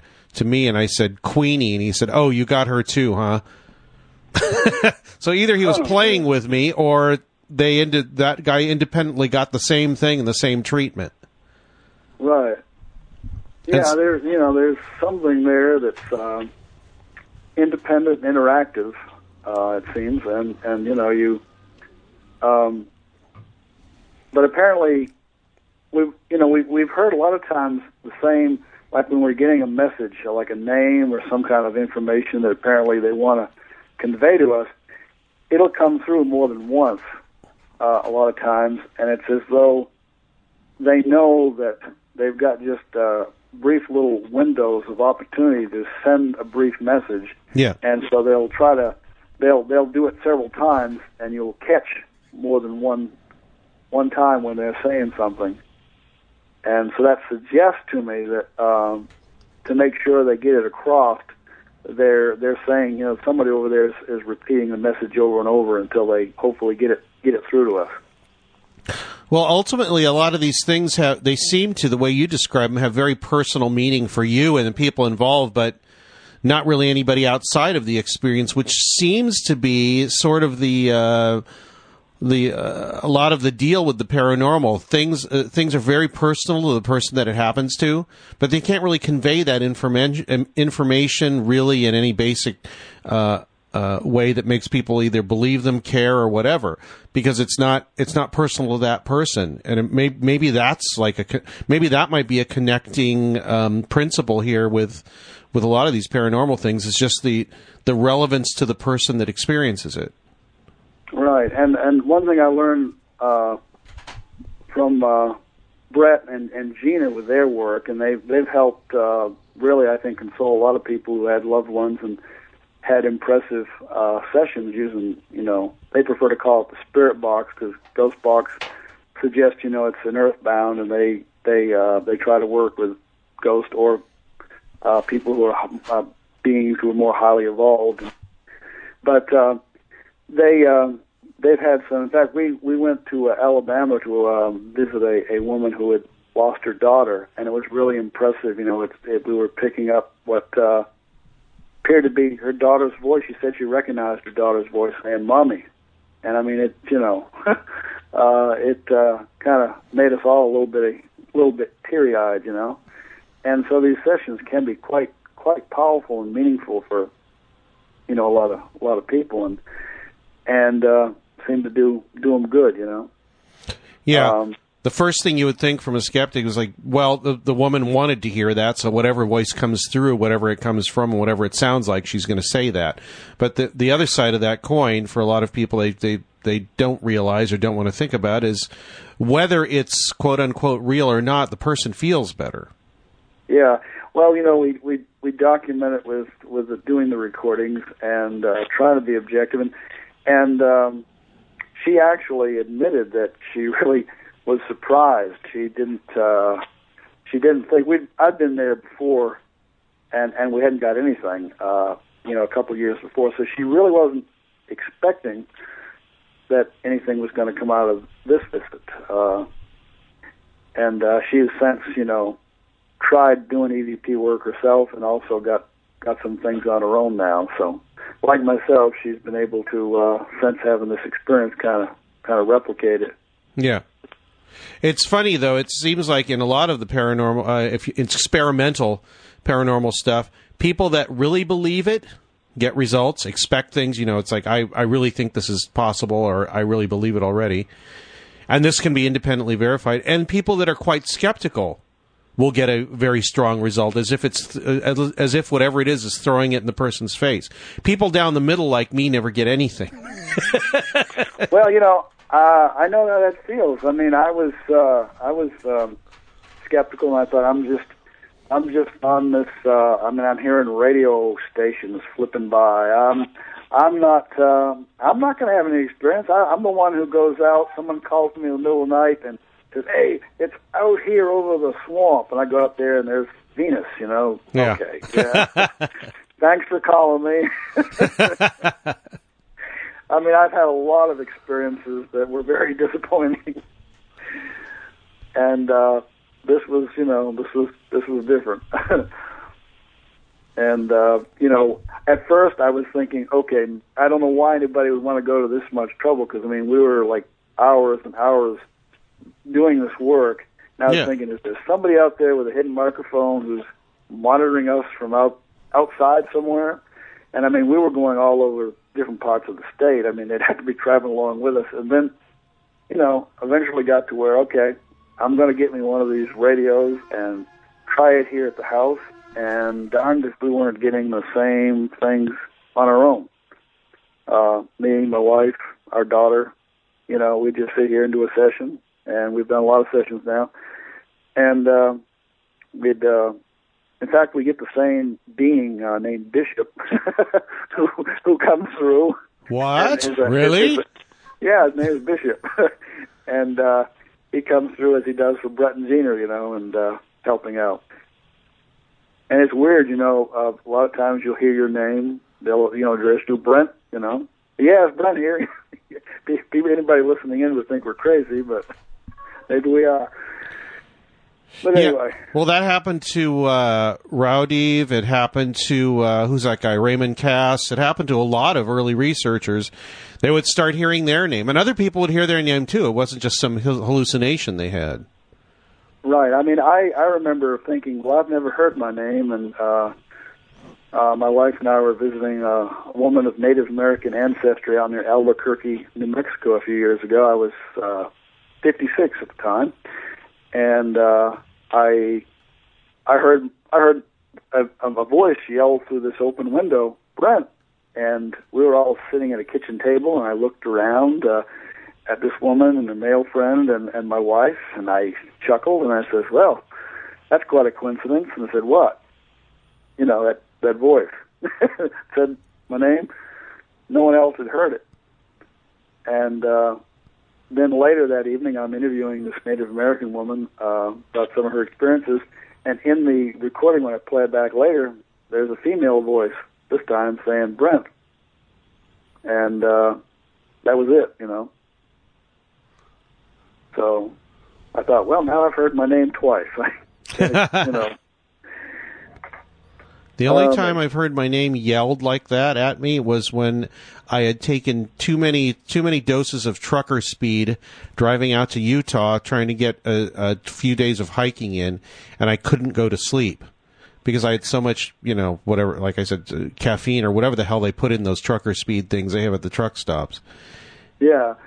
And I, I was going- every I time I, tried to going go to every time I tried to go to sleep, I'd hear somebody yell my name Huh. Quite clearly, like they were standing outside the hotel room I was in. Yeah. I'm sorry, Well- I, I stepped over you. Go right ahead. Maybe maybe they were. oh me. But um oh yeah, there's something I wanted to ask you about the giant rock. Um when I mentioned this to Chad Meek, he didn't seem to be uh, familiar with it, but I was telling him that um, I understood that on Giant Rock there was a engraving of a scorpion figure. Yes, that- there is. I've seen it. Okay, he was not aware of that, and he says, "Well, I know there's a lot of graffiti and stuff." And I said, "No, I've, I've read that there's a. They believed it was related to the Native American presence, um, scorpion figure." And, I uh, think so. I mean, it's it's it's there. If you tell me it's a scorpion, that's what it looks like. Um, everybody thinks that's what it's look like. Looks like. I've never been able to because it's high up on the rock. It's like you know, 20, 30 feet up. Um, on the west, yeah, sorry, east side of the rock. Um, uh, my, my friend Barbara Harris, who uh, uh, uh, is associated with the Morongo Basin Historical Society out there, she she showed it to me, and uh, yeah, yeah, that that is there, and uh, like I said, I don't know for sure if it's something that's um, that it is an actual pictograph because that's what it looks. It's not a petroglyph; it's painted on the rock. Um, I'm not sure if it's an actual pictograph, but um, well, a lot of people seem to think there is. Yeah, it's just, it's probably people don't mention it. One, because it's hard to see, and two, if they mention it too much, somebody will climb up there and graffiti over it. yeah, It's you know it'd be kind of hard to get up there, I think, but you know if somebody wants to, they could. Uh, she knows a lot of history about Giant Rock, and she was on my show once, and we talked about um, Critzer, the guy that was originally under the rock that made friends with Van Tassel, and what he was doing out there, and how he how he died. And people said it was um, the sheriffs were there, and they thought he was a German immigrant, and that he was going to be uh, he was somehow collaborating with the Nazis or something during World War II, and that has nothing to do with it. It was all based on um, people being um, suspicious of him out in the desert there. He wasn't really Right. doing anything illegal or collaborating with Nazis or anything that anybody could find. Uh, and he wasn't a hermit either. He actually built the airport there, graded the thing so that people could come out there, and built the built a few buildings out there and, and, and hollowed out that area under the rock that um, Van Tassel basically inherited after Critzer was uh, killed. Hmm, yeah, yeah. I, I think that he um, in the shootout that he had some explosives down there, and and uh, it blew up or something, or Yeah, I think either either it ignited somehow from the because I think they were shooting at him, or they lobbed in tear gas or something to get him out of there, and it set it off. Um, so he did not he did not shoot himself, kill himself, or whatever. He the the uh, when you look at the police report, they try to cover it up, but it, it seems pretty certain that the what they did was you know lob in something or try to smoke him out or something, and that that um, he was basically killed by overzealous cops that were just they're basically coming out there to question him. I think, and he got he got cantankerous and said, "Screw you, get away from here, you know, get off my land." And it wasn't his land; it was government land that he was leasing. But Right. um, it was it was a, just a bad scene all around. You know, bad communication, obstinacy on his part. Like I said, overzealous police, and um, that's how he died. But before that, he had befriended uh, uh, George Van Tassel because he, I believe, Van uh, Van Tassel took his car in to be uh, repaired, or either that or Critzer did. I'm not sure, but this was in Santa Monica. They met. They talked about. He, Critzer told him about Giant Rock after Van Tassel said he was very interested in like the desert. He told him to come out, and they they developed a friendship that way. And, and uh, Van Tassel Van Tassel bas- basically took over the property after uh, Critzer died. right? Huh. Um, that that reminds me. Uh, when I was communicating with uh, Chad Meek, I uh, I tried to do a spirit box, and I was telling him, you know, about what I was getting. I sent him some audio, and he it was really inconclusive. You know, he said it sounded kind of like uh, his uncle's voice, George Van Tassel. Um, but there was uh, there was one session where I had uh, tried to communicate with him, and uh, I got a voice saying, a male voice saying, "This is Al Bender." and I thought, well, it's the same period, 1953. You know, he's Men in Black. Um, but uh, what was interesting is I had talked to Chad about the Men in Black, and then lo and behold, here comes Al Bender through the uh, spirit box there. And, yeah, but um, Al Bender is apparently still alive. Oh, really? Yes, he lives in Los Angeles. In fact, Jim Moseley published a picture uh, of his house and where and uh, his address. I'm too scared to go over there and bother him because I don't want to. I don't want to upset him in his, his extremely old age, and I, he would will never talk about the Men in Black or UFO stuff again. But I know where he lives. He lives basically 20 minutes from me. Huh. Well, uh, He's got to be in his Uh, late I 80s or early he 90s. so. Passed on long ago. Um, Nope, that guy's still alive. well, okay then. If that's the case, we know we know that Al Bender wasn't uh, wasn't the deceased Al Bender anyway. yeah, But it could be. a voice who said he was, you know, said Al Bender. I, uh, the uh, the thing is, we we had a someone, um, a nephew of my wife's who passed away a while ago, and we were getting first and last name, and uh, one time um, we got first, middle, and last name come through the spirit box. Uh-huh. The only thing was, the middle name was supposed to be Dean, and they said Drew. But they got the first and last one right, and they got, you know, the letter. And we kind of wonder sometimes if, you know, we hear what we, we call crosstalk, like, like um, before they answer us, we're hearing like there's people communicating back and forth, and we can kind of tell they're talking about the question we asked. And um, so wonder if someone you know is passing on the information because someone else can't. They know the answer and they say, okay, you know, say this name first, last, middle, and they they, they pass it on, but they mess up on the middle name. Hmm. So you never know who you're talking to. Well, the, two things about that. One, I would love to hear some of this stuff. And two, my middle name is Dean. What's And our- going on with your and- spirit and one, box One of our main contacts is Bishop. Well, yes, I know. Uh oh. oh me. Yeah, well, see, the, the, uh, it's funny because I, I inter- when I interviewed uh, to bring up Karla Turner again, I the first time I met her and I interviewed her the night before, um, I was staying at a, it was at the Austin MUFON uh, in '94 or three or something like that. I stayed at this guy's uh, Wes Nations, who used to publish um, Crash Collusion magazine.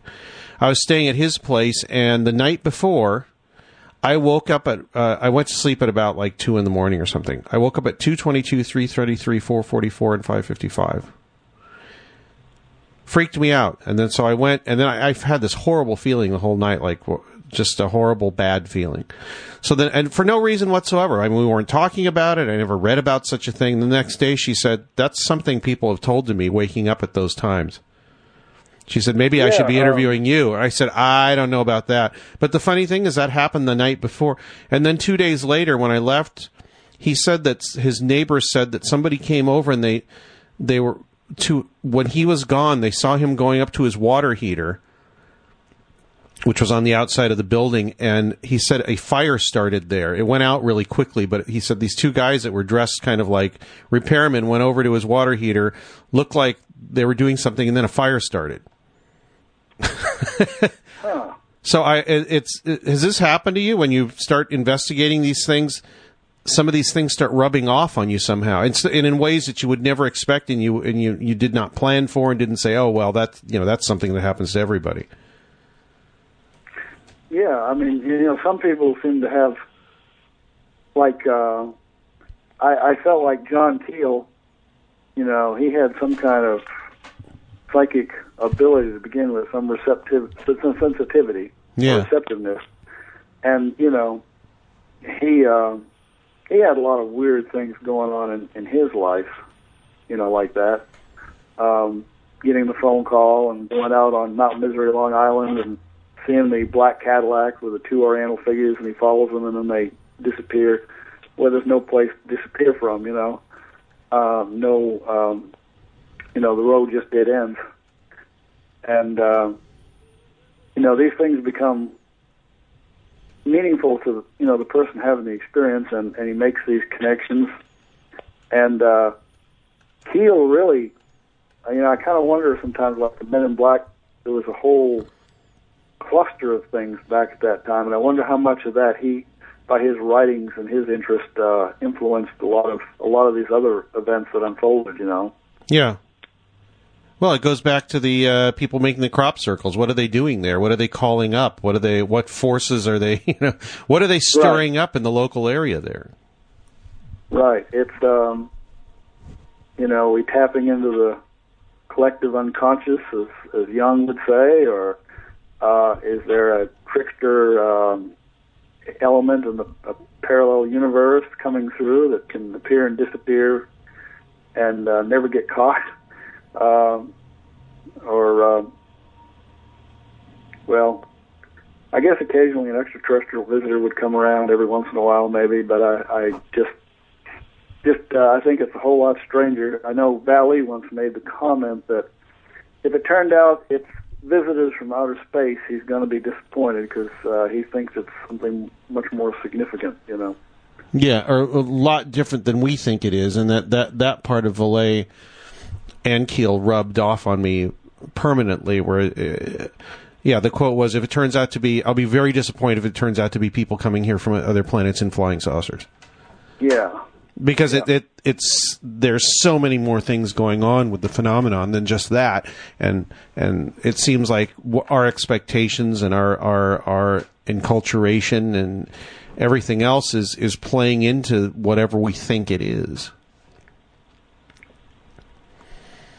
Yeah i uh one of the cases that i uh case that I called Dr. Schwarz in on myself. Uh, he was living in New Jersey at the time, and I was living in Maine.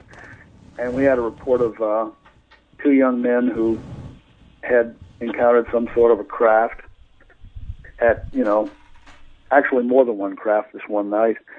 And apparently they had missing time, so one of them was hypnotized, the other one didn't want to be hypnotized, but recalled, uh, you know, these uh, small beings, uh, kind of similar. It was noted later to uh, Travis Walton's uh, beings, and and uh, I think maybe that you know there was some contamination there, um, even though you know we tried to keep that from happening. Yeah. But there were uh, Dr. Schwarz became interested in it because there was so many psychic elements. I mean, the night that it happened, the young men came back uh, to uh, uh, you know trailer home one of their parents and uh, stayed there, and that's where we we met them when uh, myself and another investigator first went out, and they were quite visibly shaken by all appearances, um, and they were describing paranormal stuff. Uh, one of them heard a voice say UFO. Um, I think I think what happened. The door opened, the front door of the trailer, and a voice said UFO, and there was nobody there. And uh, and then a uh, an ashtray rose up from a countertop in the kitchen, several inches, and then dropped back down. And they were having like visionary experiences, uh, seeing uh, strange, strange uh, blobs of light and things going in and out of the wall, uh, crossing through the sky. And um, a little later, I met a uh, an experiencer I had met before who was a researcher and had had a number of experiences. And uh, she wanted to share with me these visions she started having. And this case began on October 27th, 1975. Her vision started October 26th, 1975. And a lot of the stuff she was describing were the same, same kind of strange visionary type things that these two young men had been experiencing in their, their situation. And uh, you, you, better stop now because uh, my birthday is October 26th. Oh, well. I'm not Why? kidding. Why stop now? We're having fun, you know? I'm just joking. Go ahead. It's just becoming very strange. You've mentioned uh, Spirit Box with Bishop and a middle name of Dean, and now my birth date in another case. So go right ahead. Let's see where else we can go with this now. uh, but um, sometime before that, and I I wish I could say exactly when, um, because I remember writing on a calendar, but I wasn't sure what the significance was of it. But um, I was going through in my life trying to figure out uh, uh, my my spiritual direction. yeah, and uh, you know I was I was reading a book at this time that suggested maybe these things are of the devil and so on. So I was going through this little phase, Yeah. And uh, I just that summer of 1975, I traveled around the country interviewing lots and lots of people. As I told you, Stan Gordon and and uh, various people who were uh, researchers and contactees and so on. And uh, then I returned home in Maine, and I entered a, de- a state of kind of depression there for a while. I thought I can't figure it out. I'll just God, I'm going to leave it in your hands, and I'm just going to let go. About two nights later, I uh, I have an experience where I felt like I was uh, crossing the floor of the bedroom, headed towards uh, the the lights were out. I just crawled into bed earlier. It was around 11 o'clock at night, Mhm. and I'm headed toward the hallway where the light was on in the hallway. And uh, suddenly, I'm aware that someone behind me was holding me back from, you know, I'm in the middle of the room and stop. And instead of looking back like I normally would do, uh, and also I didn't actually feel anyone touching me, but I just knew there was someone behind me. But I was, I knew not to look back at them. I continued to look toward the, the open door in the hall, and all of a sudden there were like hundreds of these small marble-sized, translucent, pulsating white balls of light just whizzing around. Um, kind of similar to some of the weird stuff these two young men would later describe to me they were seeing in their visions. And uh, I'm thinking this whole thing was real at the time, uh, although for some reason I wasn't reacting. And then I'm laying on my back and looking up at the ceiling and saying, whoops, what just happened? Um, The thing was that two days before when I was praying about, you know, can you show me what, what this is all about? I said, but I, I want to see, but I don't want to be scared. And there was absolutely no fear in this experience.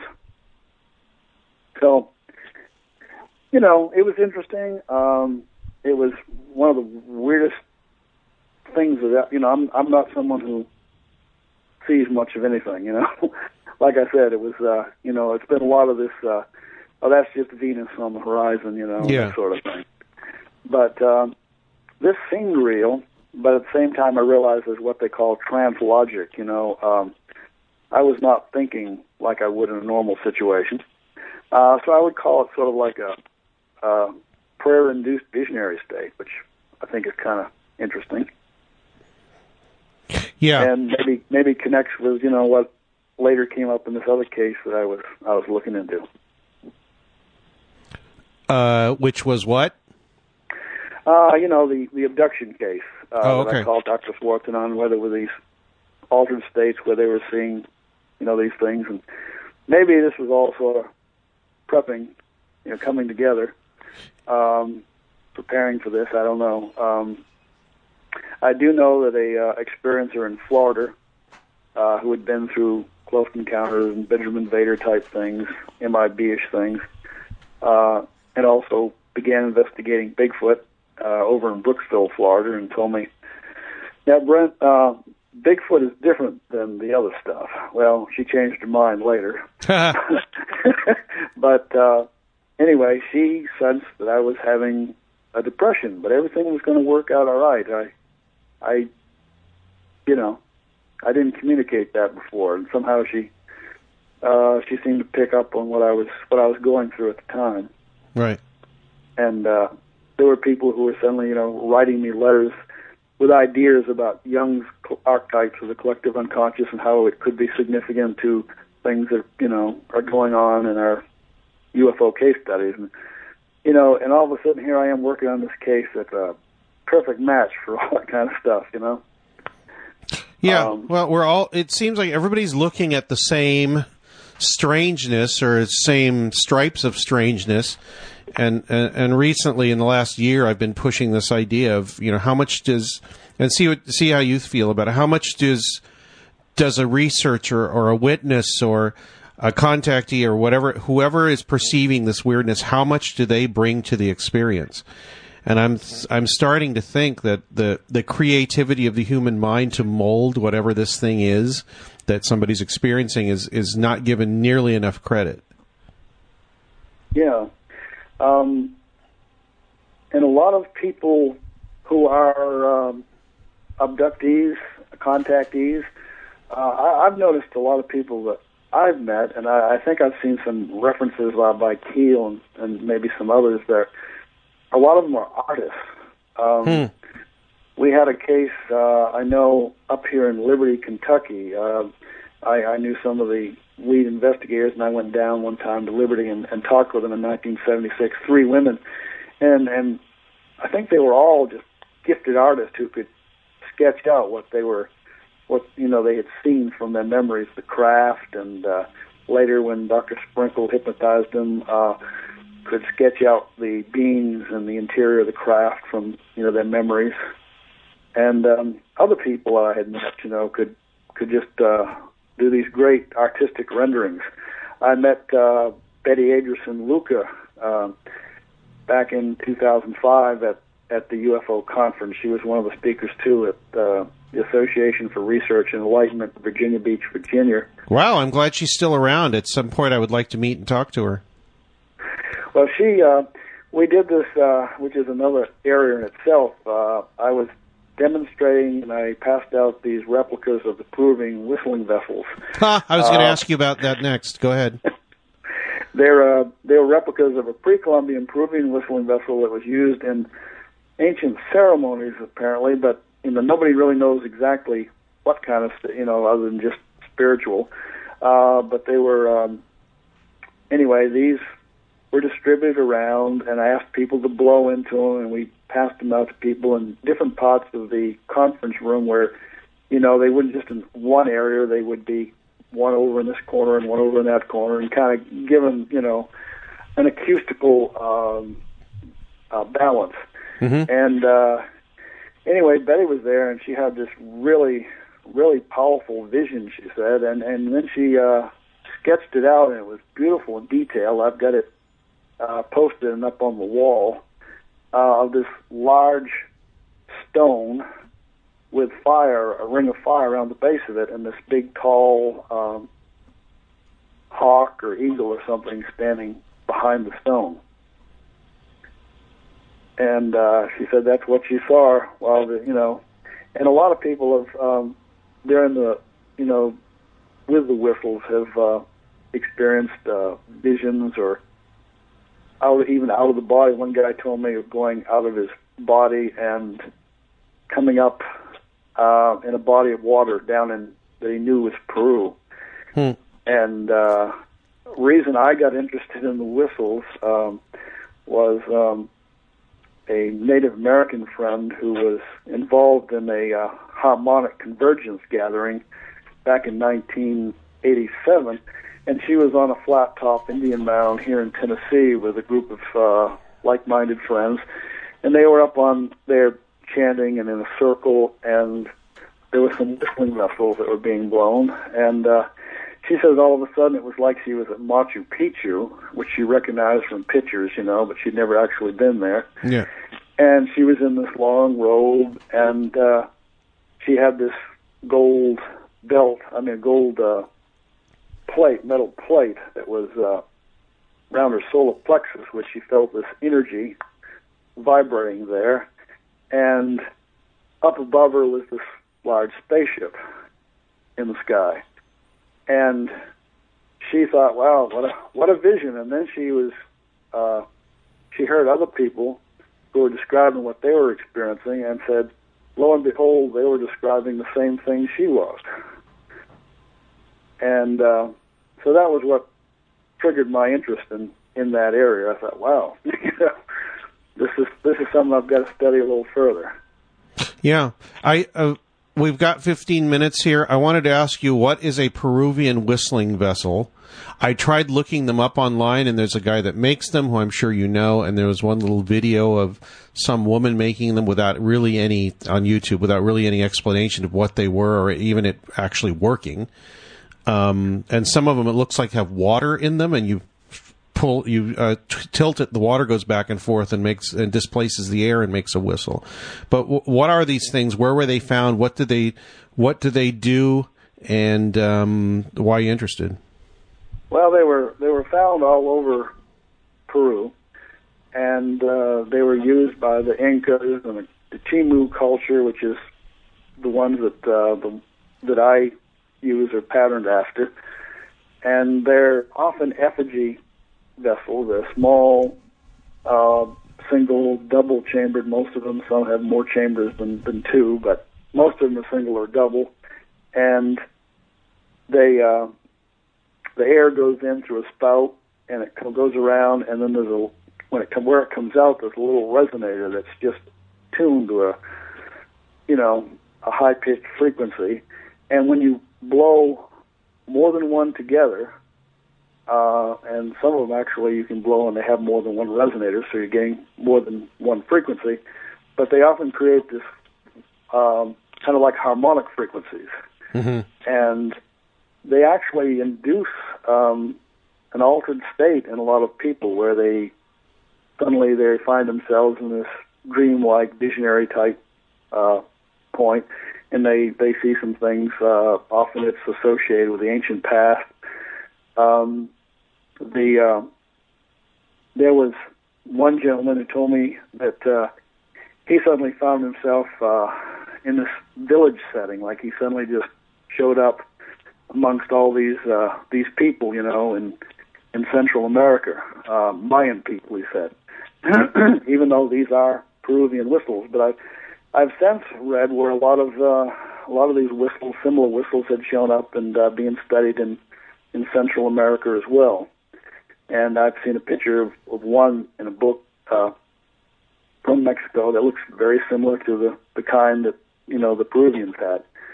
But um, when I uh, I took a, a set of seven of these whistles uh, over to Greg Little's home over in Memphis one day, and uh, Andrew Collins was a was a guest.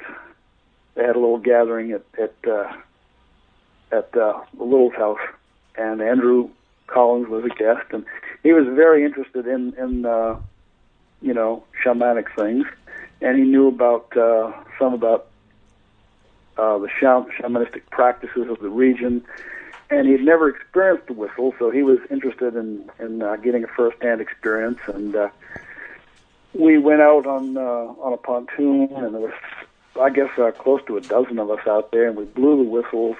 It was uh, kind of uh, early evening, the sun was setting, and uh, beautiful day, and there were four of us, as we described it later who saw like a swirling vortex type thing. And interestingly, all four of us saw it swirling in the same same direction. And Andrew was really impressed. He says, "You know, you you guys, you know, you really need to uh, uh, work with a group of people and see if you can enter this state and uh, you know try to direct this. Uh, maybe he says because I believe that this is what you know shamans used, and that this does create an altered state. Actually, may take you into a, a realm where you can actually uh, project, uh, take this somewhere in certain directions, and perform certain functions, or whatever you know. Yeah, it so- it sounds like uh, it sounds like what I think is going to happen when we have a time travel machine, which will not be a machine that you can get in and go somewhere, but uh, some kind of device that will cause your mind to be able to do that. Right, and I've uh, I know that when uh, Brett uh, a couple of years ago experienced the whistles with us, and um, he felt he found himself around a, a fire with some Native American people, which he is of Native American ancestry, and uh, he said all of a sudden there was like these like these tubes of light that were coming down. He he didn't you know I hadn't told him anything really about what people had experienced, but it was it was kind of very similar. But just before it, it really connected, um, there was a person in the group who interrupted interrupted us, and that broke his whole uh, what was happening. You know, the the vision it disrupted it. Huh. And uh, although we try to go back to it, it's it's like a dream. You know, uh, Yeah. it just didn't happen. But we've talked about trying to redo this again and see, you know, if uh, if we could bring bring that back about and see what what that was all about. Does this happen spontaneously, or do or, or do people have to kind of prepare themselves, or do people just pop into it when the sometimes when the uh, whistles are going? Yeah, I mean, most people it's just relaxing, you know. uh, there have been a few, very few people who found it, you know, disturbing and, and, and would leave the room.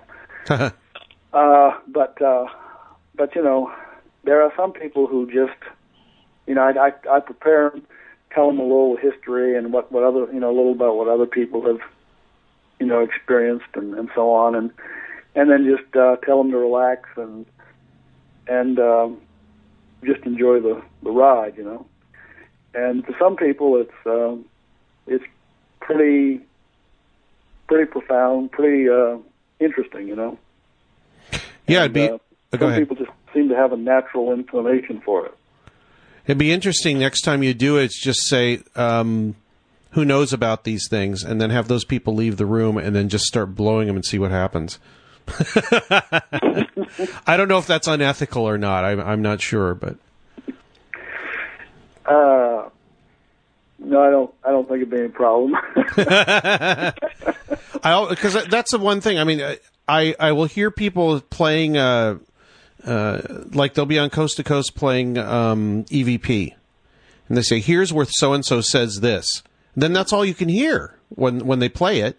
They're, they've already front loaded you with what's supposed to be happening, so you you've got a s- expectation. So your mind is going to wrap around that expectation. So it, it seems like it's more valuable to me to just, uh, as long as it's ethical and nobody's going to be hurt, um, to just uh, have somebody experience something without any front loading, if possible, and see what happens. That's, Right. You know, it's it's uh, I, I it's kind of hard to do, but um, and I don't- I haven't put myself in that position. Maybe I should after hearing about this.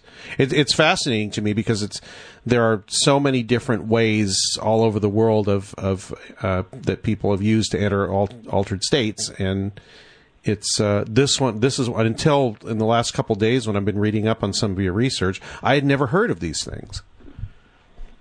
And you know, I, I found later that uh, there was a lady in Ohio, a contactee that I had worked with, who we used to have a great correspondence going, and she introduced me to a number of people in the Akron, Cleveland area who were having experiences, and she wrote to me back in the 80s, uh, I think it was about um, maybe maybe the 70s, latter 70s, early 80s, uh, and I realized, in going back to it, she called them Peruvian jugs or something, and uh, of course I came to know them as the Peruvian whistling vessels, Yeah. and uh, she was talking about the same thing. And she was interested. Uh, she had worked with uh, Tibetan bells and things, and, and trying, you know, inducing altered states. Uh, she had had experiences where uh, she had heard, uh, seen a flying saucer, and she said as it flew away, she heard these beautiful musical type scores Yeah. sounds. And Uh-huh.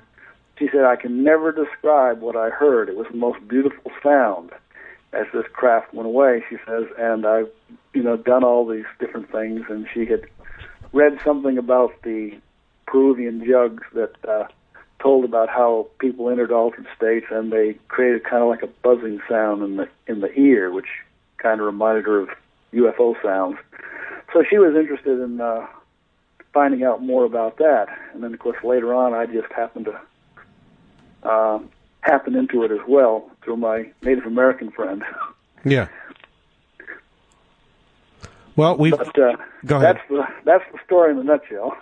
All right. Well, we've got uh, only a couple minutes left here. Uh, I would certainly like to have you back on and continue our discussion and go on to the ten other questions out of my thirteen that we we didn't get to.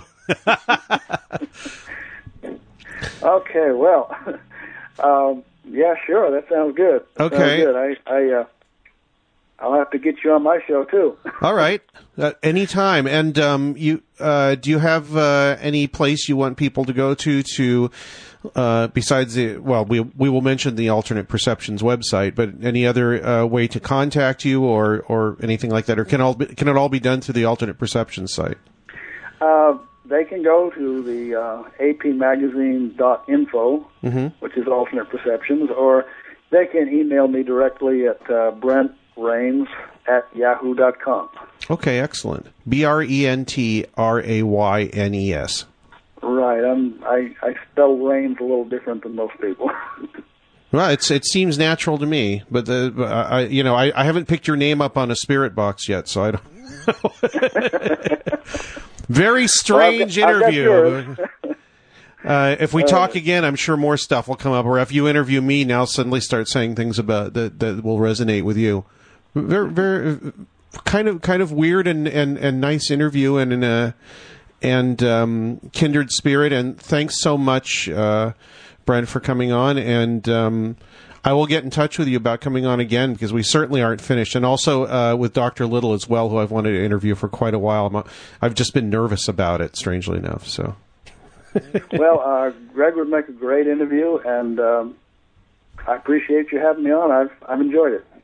Well, thanks so much, Brent, and um, I will uh, communicate with you soon, and we'll maybe we'll just set up another date and just look forward to it then. Okay, sounds great. Thanks a lot, uh, right. Greg. Right. Thanks so Uh, much, and thanks for staying on so late. I know it's almost midnight where you are. Yeah, got to get up and go to work in the morning. Looking forward to that. Yeah, me too. Okay. All right, you take care. and thanks so lot. much. Talk to you soon. Okay, Bye-bye. bye bye.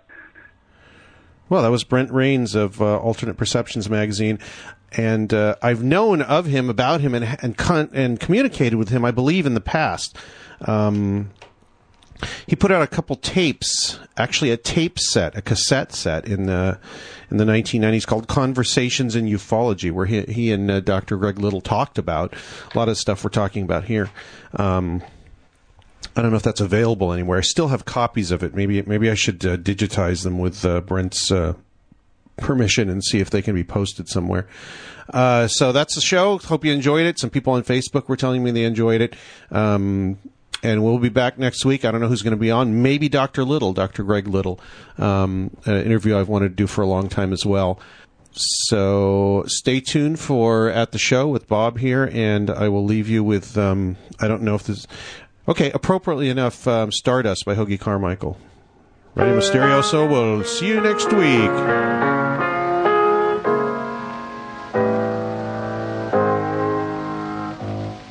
Sometimes I wonder why I spend the lonely night dreaming of a song.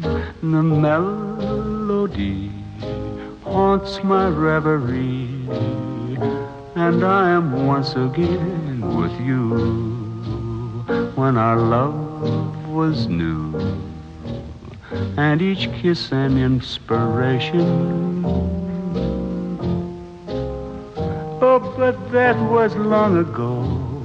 Now my consolation is in the stardust of a song beside a garden wall when stars are bright. You are in my arms, the nightingale tells his fairy tale of paradise where roses grew. Though I dream in vain, in my heart it will remain my stardust melody, the memory of love's refrain.